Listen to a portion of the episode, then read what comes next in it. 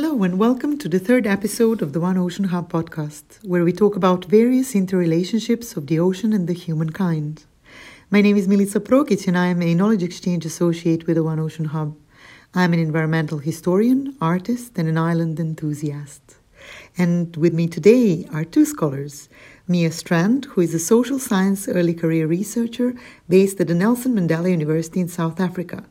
Mia recently completed her doctorate, which focused on usefulness of art-based participatory research to co-produce knowledge with indigenous and local communities for more equitable ocean governance in South Africa. Her current research interests include social justice and inclusivity, ocean governance, arts based methods, and transdisciplinary research for equitable knowledge co production. This coming January, Mia starts a research fellowship at the University of Washington, which is jointly supported by the One Ocean Nexus and the One Ocean Hub. Mia, welcome to the podcast. Thank you so much. It's great to be here. And with us today also is Sophie Shields, an early career researcher at the University of Strathclyde in Glasgow, where she wears two hats uh, one as the Ocean Hub researcher working on children's human rights and the ocean, and of a policy impact specialist at the Institute for Inspiring Children's Futures, also at the University of Strathclyde.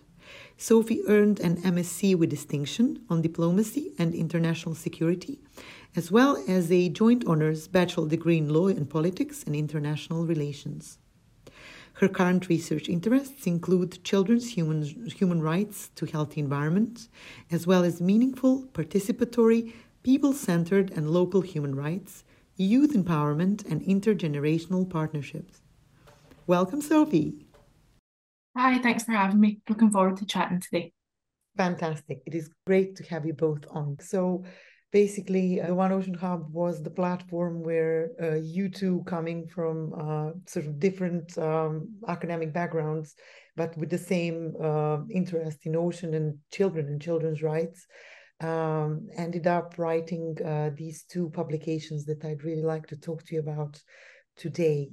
So one of the papers um, is children's human right to be heard at the one ocean nexus and that's um, published with which journal, Mia? The International Journal of Marine and Coastal Law. Uh-huh. And how about protecting children's rights to development and culture by reimagining ocean literacies, which is your other uh, paper that you collaborated on uh, with Sophie? That was published in? The International Journal of Children's Rights. Fantastic, thank you. And uh, I I read both of them with great interest, and I've got um, some questions for both of you um, about uh, both of those uh, publications in no particular order. Uh, but uh, let's kick it off. I would like to ask you, Mia, what do opportunities uh, for children's expression to co-creation, play, creativity, exploration, and art would look like?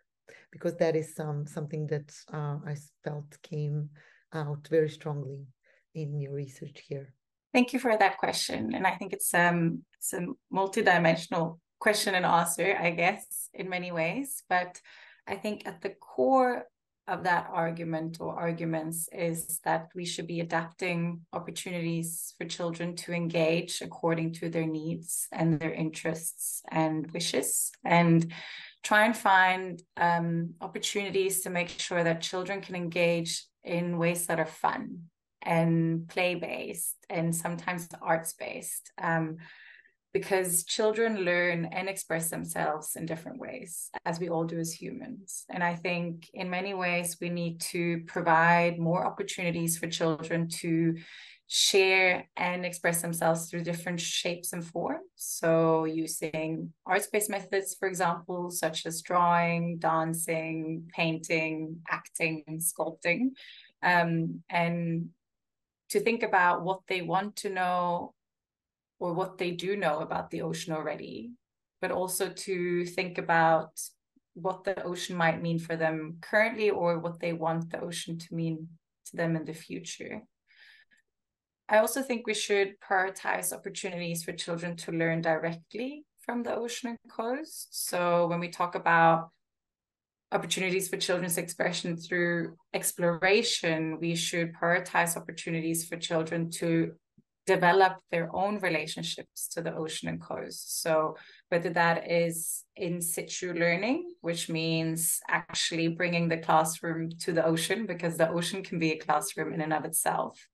Um, but, or if that means, you know, prioritizing excursions or opportunities for children who haven't been able to form their own personal relationship to the ocean. So, for example, in a context like South Africa, where people have been forcibly removed from the ocean and coast, we should put even more um, resources and time into ensuring that children actually get an opportunity to learn directly from the ocean and, and nature. And I think that can also that can take many shapes and forms like we said through play creativity exploration um, but yeah i think forming your own relationship to the ocean there's something really immense in that and it's obviously a privilege but i do think if we are ever to talk about equity and not just equality in environmental education and ocean literacies and children's rights to a healthy ocean, we we need to really prioritize um, opportunities for children who have been forcibly removed or who haven't had the same opportunity to engage with and learn directly from the ocean. That's great, Mia. And it's a great segue to my next question. Uh, particularly about your paper entitled Protecting Children's Rights to Development and Culture in the International Journal of Children's Rights, where you argue that the concept of ocean literacy should instead be taken holistically on the one hand and conceptualized as ocean literacies, plural, on the other. Can you expand on what do we mean by ocean literacy to begin with? And then why do you argue for this reconceptualization towards plurality? And what would the practical implications and opportunities of this plurality be? Thank you for that question. One way of understanding ocean literacy is very briefly to think of it as an understanding of your influence on the ocean and the ocean's influence on you. And I think the idea of really rethinking about the way we word ocean literacies as a plural instead of a singular is recognizing that there are multiple ways of knowing the ocean and understanding the ocean and relating to the ocean. And we should ensure that children can learn from this plurality of ocean knowledges, even though I believe that many practitioners, um, educators, scholars really see ocean literacy as a multidimensional concept and really does inherit a holistic conceptualization of what we mean by the ocean and how we understand the ocean and that it should embody many multiple ocean knowledges i think we need to make it as explicit as possible to better account for the varying diversity and breadth and depth of ways of knowing the ocean and the different social, cultural, economic, geographical, ecological contexts in which people interact with the ocean, understand the ocean, and shape knowledge about the ocean. So I think the, the focus on ocean literacy as, as a plural stems from a recognition that there are many ways of knowing and understanding the ocean. And this should be emphasized in environmental education and ocean literacy's efforts to ensure that children are presented by this multidimensional understanding. I just think it really recognizing a multidimensional aspect of ocean literacies as a plural is really to dismiss the idea that there is one way of knowing the ocean and one way of understanding the ocean and really celebrating the fact that there are many different ways of relating to understanding and connecting with the ocean. Fantastic. Um so yeah thank you for this. Um, Sophie, um, uh, would you like to build on this and say maybe a little bit more about um, from your sort of expertise and from your background, what was your experience of uh, tackling these questions um, working on this paper?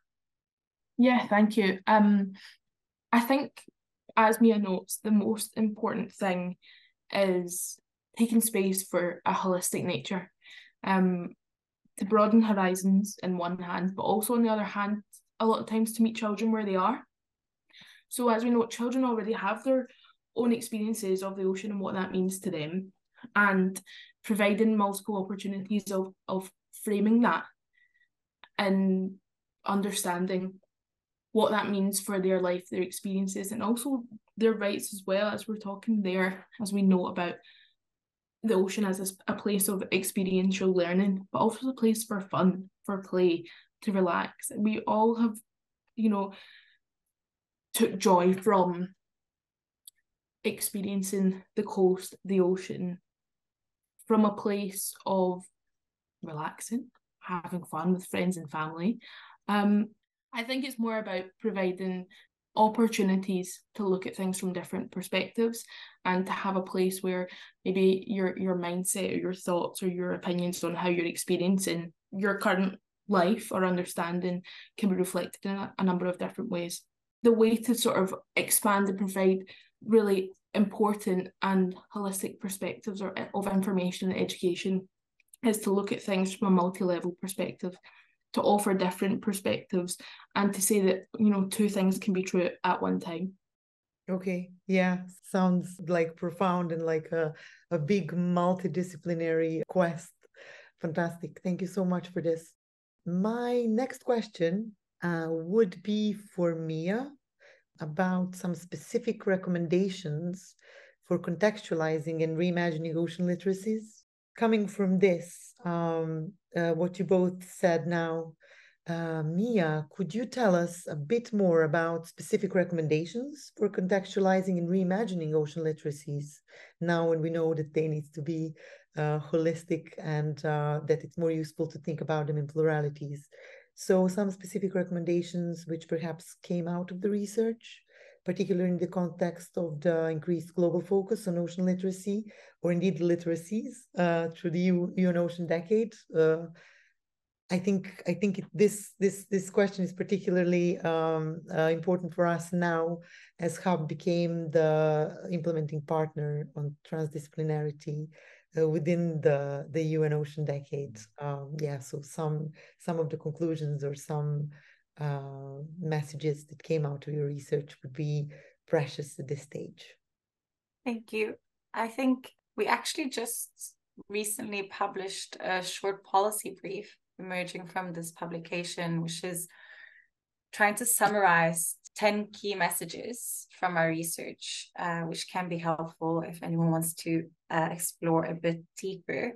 But I think some of the specific recommendations that came out, which I think are quite relevant for the UN Ocean Decade, is ensuring that ocean literacies are adopted to specific contexts um, and also ensuring that children can learn from existing indigenous and local knowledges and from ocean connections that are already in place. Like sophie was mentioning a lot of children already have relationships to the ocean and the coast. And so making sure that ocean literacies programs can be adapted to the specific context in which it is situated to make sure that it is relevant and also speak to you know the experiences of children themselves um, another recommendations is also play, paying close attention to environmental justice and the holistic uh, aspect of environmental justice to make sure that environmental education considered children's access to education, children's access to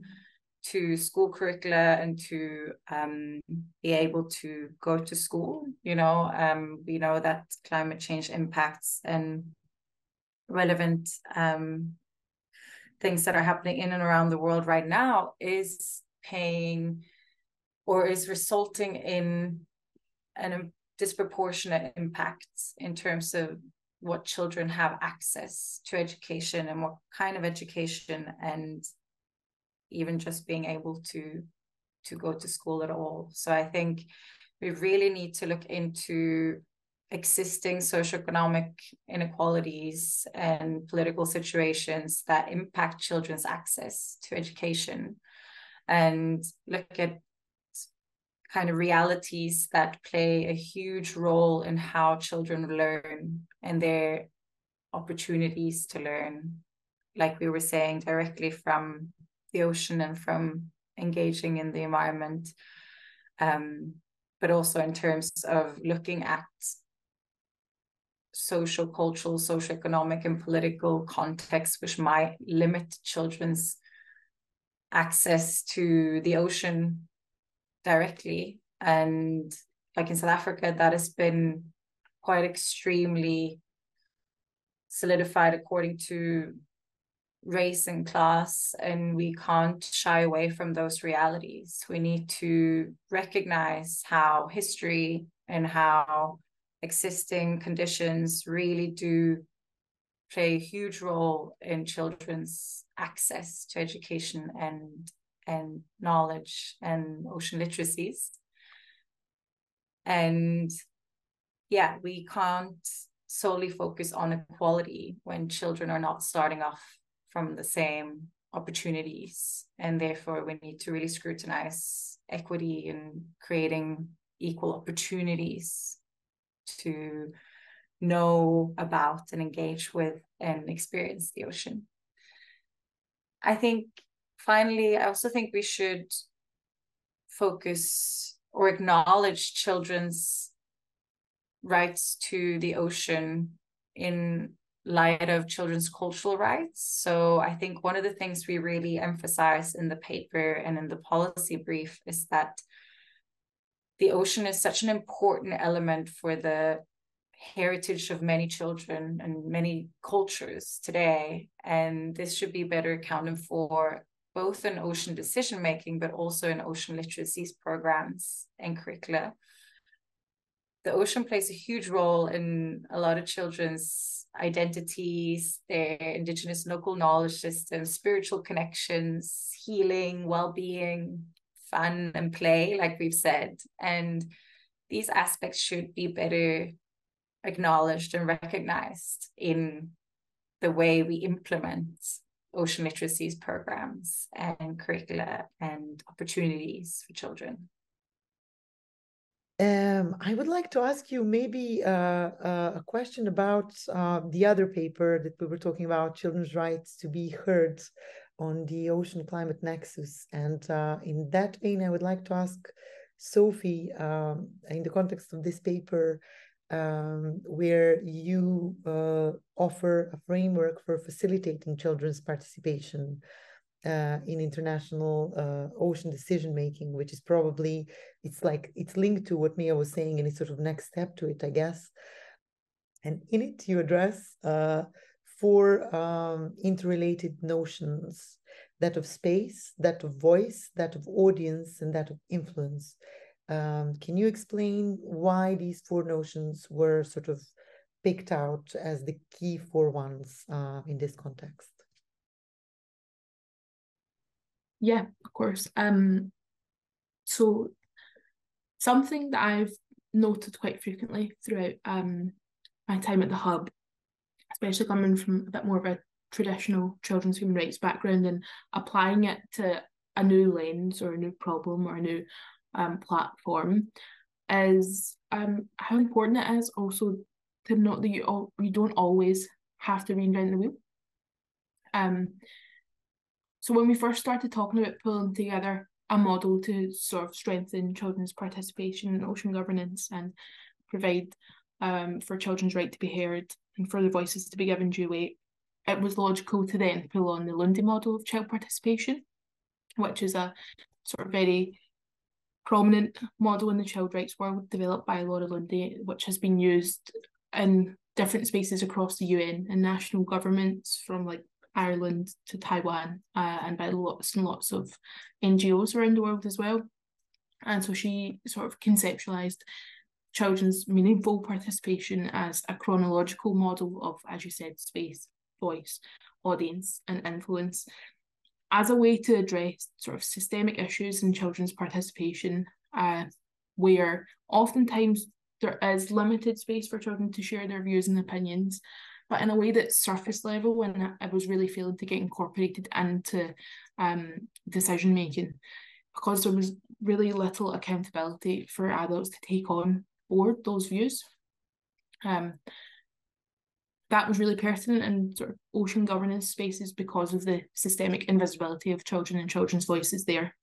Um, and so, yeah, as I said, it was a logical step to kind of use this familiar model and apply it to a way to improve the inclusion of children in ocean decision making um, at an international level, but in a way that can be adapted uh, to multiple different avenues at more local and national perspectives as well. So to take the model, um, as I said, it's sort of chronological, so you go through these steps one by one. Where space is about before you do anything, uh, it's about providing a safe and inclusive space for children to express their views. And then, so the second one is voice, uh, which is about providing information and support, which is important to note as well, not just information, but support to understand it, so that children can express relevant views and insights. Um, as we know, uh, many children have a strong relationship with the ocean already, but that support can help to navigate it within the context, within that decision making space, um, so it's meaningful. Audience then is about making sure that those views are communicated to the right people to enact change and influence is that those views are taken seriously. Um, and importantly, they're acted upon if possible to do so. And if not, uh, they know why not. You know, where are the strong sort of indigenous, local, and cultural connections to the ocean which aren't being represented? What are the models that you're using to make sure that you can incorporate these things like fun, art, and play based methods? Um, and that this goes across all of the relevant sort of ocean governance bodies and models and the different levels. And the final thing is about sort of building in accountability mechanisms, which most oftentimes for children in these spaces is feedback mechanisms. There is never really a hundred percent expectation from anyone from any place that um their single view will sort of steer an entire policy. It might, sometimes it, it should. Um, but a process which is more cyclical and can build in feedback mechanisms is really important to understand okay we put forth this policy here and that was informed by a conversation we had when you said i don't have access to scientific information on what's happening to the ocean in this entire region of the world in a way that i understand it. And so we've implemented the policy that does that.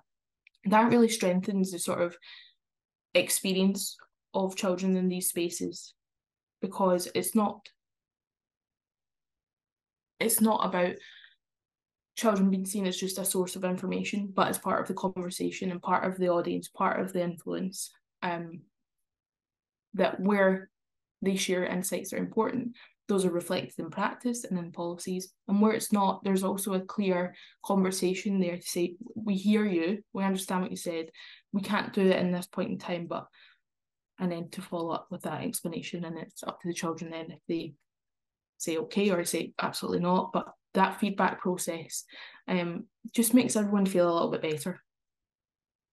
That's great.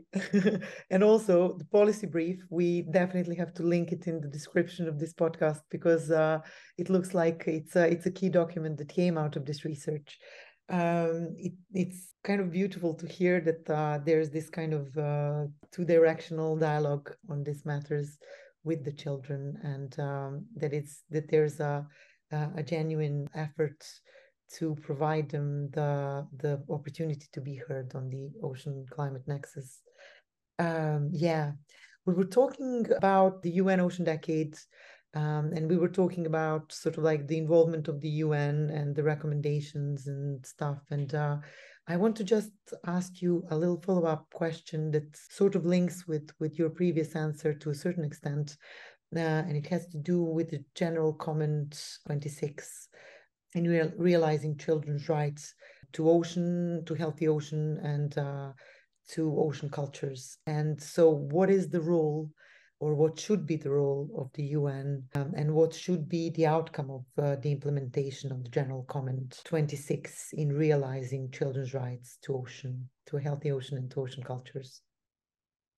Big question. um, okay, let me think. So, the UN, and in particular in this instance, the Committee on the Rights of the Child, can and already have a huge role in synthesizing a general overview of new, difficult, or maybe like complex information to provide avenues for change. But it's unsustainable to think that they could force that change alone.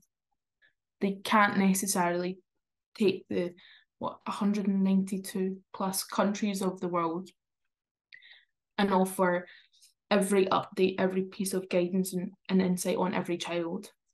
Because children aren't a homogenous group, they're individuals as we are. Um, there are limited opportunities through sort of parts of the UN system like voluntary national reviews or the Convention on the Rights of the Child has an optional protocol and a communications procedure that states can sign up to where it acts as a sort of complaint or court function um, for like alleged rights violations. But they can't be tuned into everything. It's impossible. And for many around the world, they wouldn't want that either because as we've noted, a lot of things are best known in your sort of national and local experience and context. So the UN committee can sort of apply a global lens to issues and get the ball rolling, but the strength is providing avenues for states, for countries, for children, for individual rights holders, sort of to take that into their own experience for action. So for General Comment 26, which is on children's rights and the environment, um, with a special focus on climate change, um, that general comment didn't sort of come out of the blue it came largely in response to a huge child led child rights and advocacy movement that's been underway for quite a long time. And in fact, sort of across the global environmental movement, many, many children have been at, at, at the front of protests, advocacies, so on. So children and young people had already been engaging with environmental issues, but perhaps struggling to see uh, local or national change. And so we started seeing things like mass school strikes, there's movements like Fridays for the Future, and then a group of children came to the Committee on the Rights of the Child to use that communications procedure against a list of countries to sort of challenge them on their role in failing to protect children and allowing sort of environmental harms to persist for current generations of children and future generations. The committee couldn't hear that case due to like a technical reason, but they saw the movement, they sort of engaged in an open letter to children about the issue and then got to work on the general comment so that they could tell states and children what are the obligations in terms of children's rights in this context for the environment. Now, when we have that general comment published, um, which includes various aspects that are relevant to the ocean, there is a clear avenue for national entities, NGOs, and sort of collect collectives of children to hold states to account to incorporate change and obligations for children now and in the future, for clear guidance for children, young people, and those who support them to use that language in their own settings to make it as responsive to their lives and experiences as they can. So that's relevant for things like you asked there about ocean culture, but that sort of model is applicable to all environmental issues for children at the minute, where you can take that general comment 26 document and say, well, I have a right to be involved in this social governance decision, this decision that's happening where I live as part of my coastal community. You can say you should, to the maximum extent possible, consider my voice and my views. You should have access to the sort of latest scientific evidence and information as part of my environmental education, a whole list of things. Um, and this is about children knowing their rights, knowing their futures, knowing their cultures, and then also trying to put in place models for access to justice and remedy when these things aren't being met. So the door is now quite open for that to be a, a part of future processes. And I think there's something like 12 to 18 child led court cases all over the world at the minute where children are now bringing the sort of same concepts to their national governments, where children now have access to more tools, more obligations, and more standards and procedures to make those messages maybe a bit more firm than they ever have been. And so I think that's the strength. Thank you for that. I'm really grateful to both of you for illuminating a little bit to us uh, these several interrelationships um, that happen between the knowledge, the education, the multifaceted notion of access, I guess, to the decision table, to the, the actual ocean physically, um, to um, to the enjoyment of rights, particularly uh, in the countries where people and children were hit uh, by uh, oppression and inequality, such as apartheid um, and similar things, um, and in the current situation in the world. Um, so uh, you presented us with this complex ecosystem in your two publications, and I hope that, um, and in the policy brief, which we're going to link in, in the description. Uh, but uh, I do hope that many people will engage uh, with these uh, publications um, and sort of learn more about it. Um, I certainly have in this time I had with you today. And I would like to thank you very much for coming on today. And um, I will be following your work in the future. So thank you both for coming on today. Thank you so much. Thank you so much for having me. Wonderful. Uh, until the next time and the next topic on all things ocean, thank you all very much and see you next time.